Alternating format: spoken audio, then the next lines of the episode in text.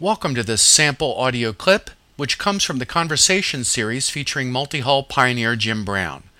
In this segment, Jim speaks with sailor Marlene Sassaman, who is preparing to cruise around the world in her trimaran. To find out more about this historic, multi hull oriented audio series, please visit us at www.outrigmedia.com.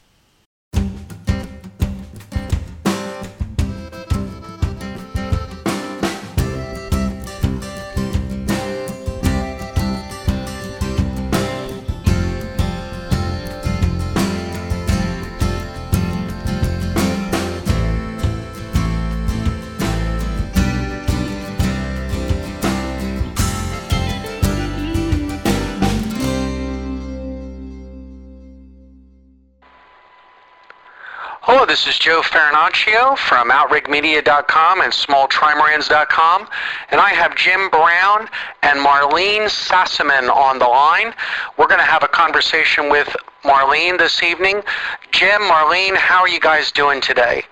Hey there. Hey, I'm, I'm doing pretty good. Um, I'm excited about the interview.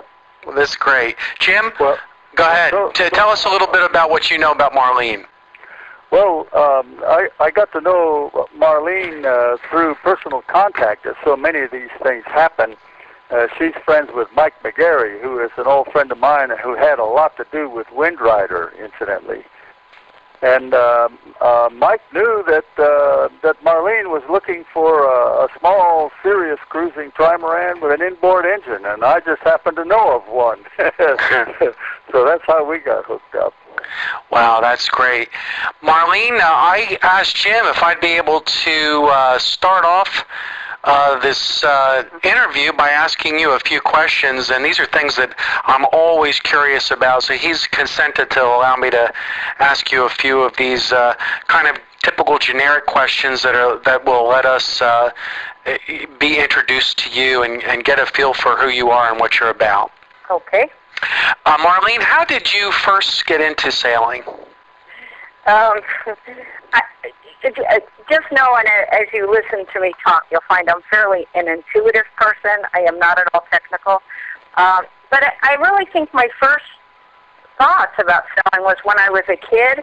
We lived in Jersey and used to take the ferry into New York like at least once a month. Yeah. And, you know, I was always the first one out of the car and running to the front of the ferry and saying, Oh, can we get one of those sailboats? Daddy, I want a sailboat. Wow. And he'd poke me with his elbow and say, We don't need a boat. and, well, hey, I, I want a sailboat. And as I became a teenager, he told me um, to stay away from sailors, and I didn't need a sailboat. Stay away from sailors. Stay away from sailors. So, um, so sailing they say, didn't like Marlene, you know, excuse me, Marlene, but they say that one of the greatest things a parent can do for his offspring is to give them something to reject. Yes. you rejected that advice. I tried. Um, so some years later, I guess I was about 20. Um, instead of buying a sailboat, I bought a 250 Yamaha and took that cross country.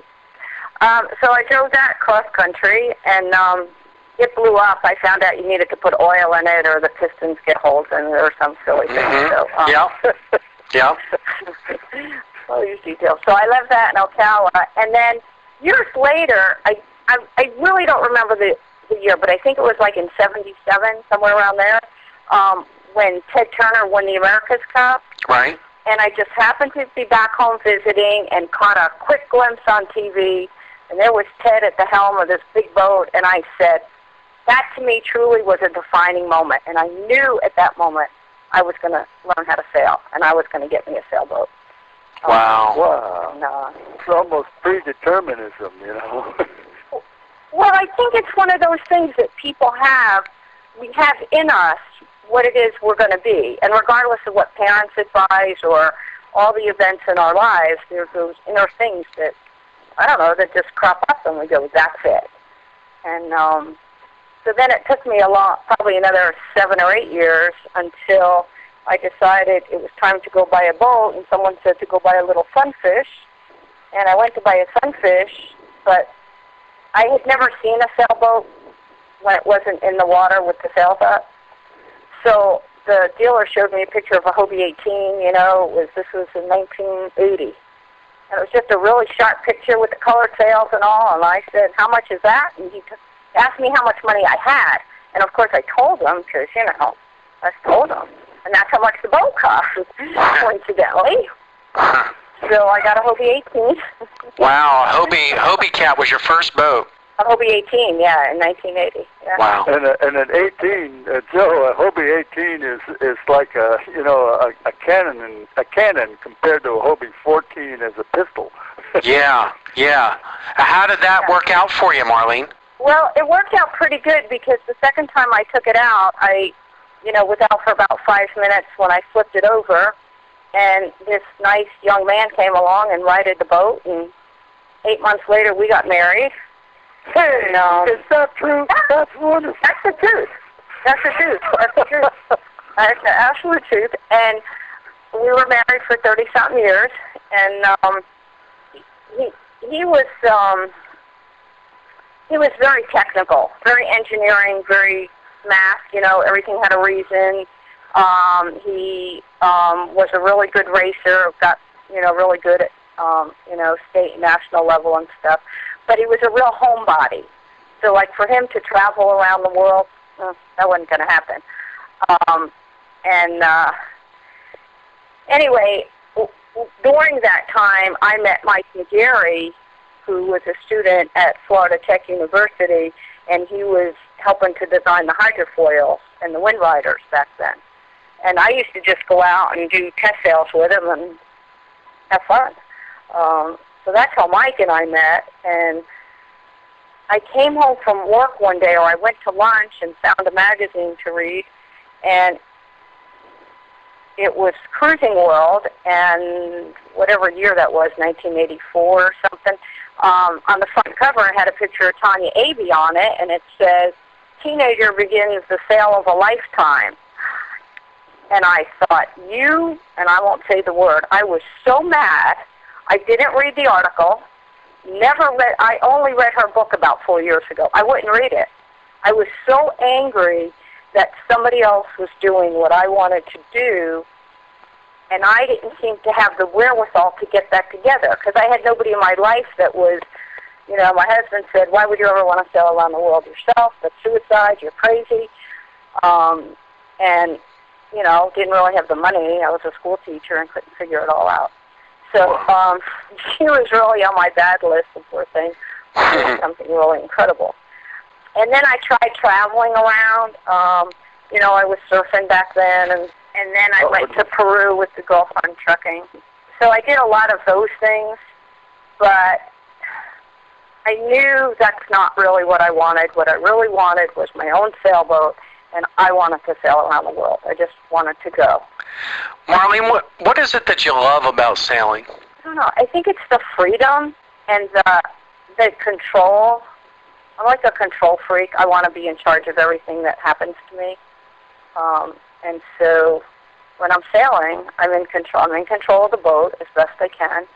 Um, it the one thing I like about racing, although I've proved over the years I'm, I'm never going to be some great racer, but But you and your, your you and your husband raced a lot, didn't you, Marlene? yeah, we raced a lot. We raced for ten years, pretty pretty regular. In, in Um, what boats? uh, Hobie 18s mostly, and then Super Cats, um, Uh huh. some of Bill Roberts' designs. And you know, one of the things I learned too during that time was my husband Danny was one of the few guys that would crew and let me drive the boat, and it taught me that. You know, one, it didn't take a lot of physical strength if you did things right, and driving was really the easier job of all the jobs. Certainly was the least physical. Um, so I just learned a lot from him, watching him take care of the boat, set sails, um, deal with, um, you know, we, you know, we sailed a lot in Daytona Beach, off the beach, and so we'd go out on like four to six foot swells with storms coming in the summer and get caught in, you know, thunderstorms and all this crazy weather. And so I think he taught me to just be calm that in any situation, there's something you can do. And if you pay attention to what you need to do, then you'll probably be okay. Um, he also taught me about what types of boats were safer than others. Um, and um, I remember seeing a trimaran. In fact, before, I it might have been after I saw Ted Turner on TV. I was in the Keys, and I saw a trimaran at a dock, and I thought, what a cool boat. I didn't even know what it was called. It was just, I just thought that was the kind of boat I liked. I liked the way it looked. I don't know anything about how it sailed. Um, but my husband was one that introduced me to the fact that some boats don't sink, and they're more stable than others, and they're faster, and speed is nice, if for nothing else, because bad weather's coming and you want to get out of a storm. Would you rather be on a fast boat or a slow boat? Um, so all those years that we raced Hobies and Super Cats, I think that kind of got in my head that um, I wanted a boat that didn't sink, that was fairly stable, and would get me out of trouble um, easier. Didn't you also have uh, uh, a Corsair? Yeah, the Corsair came later. We got the Corsair. Had this for one year, I guess five years ago. Thanks for listening. For more like this, or to obtain the complete audio conversation, come visit us on the web at www.outrigmedia.com.